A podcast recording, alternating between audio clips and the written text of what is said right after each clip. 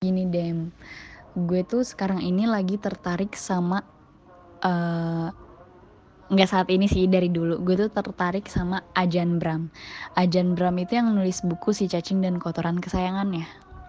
Nah, dia itu adalah orang bijak Buddha gitu, eee, tapi setiap dia tulis buku, dia tuh selalu antara belajar dari pengalaman dia selama ini, atau belajar dari alam.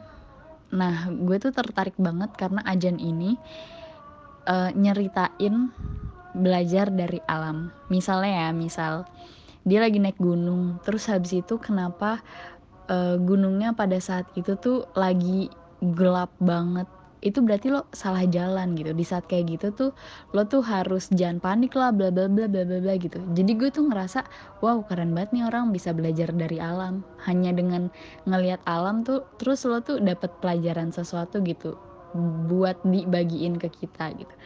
Terus kan alam tuh kayak ngajarin tanpa banyak omong gitu. Jadi gue tuh tertarik dengan konsep tersebut. Nah, nanti eksekusinya itu, gue bakal beli banyak bingkai, terus gue akan taruh bingkai-bingkai itu di, eee, jalanan, sesuatu hal yang mengajarkan gitu.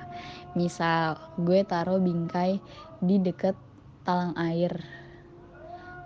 Talang air kan netesin air ya kalau misalnya ada yang air-air yang bocor-bocor gitu.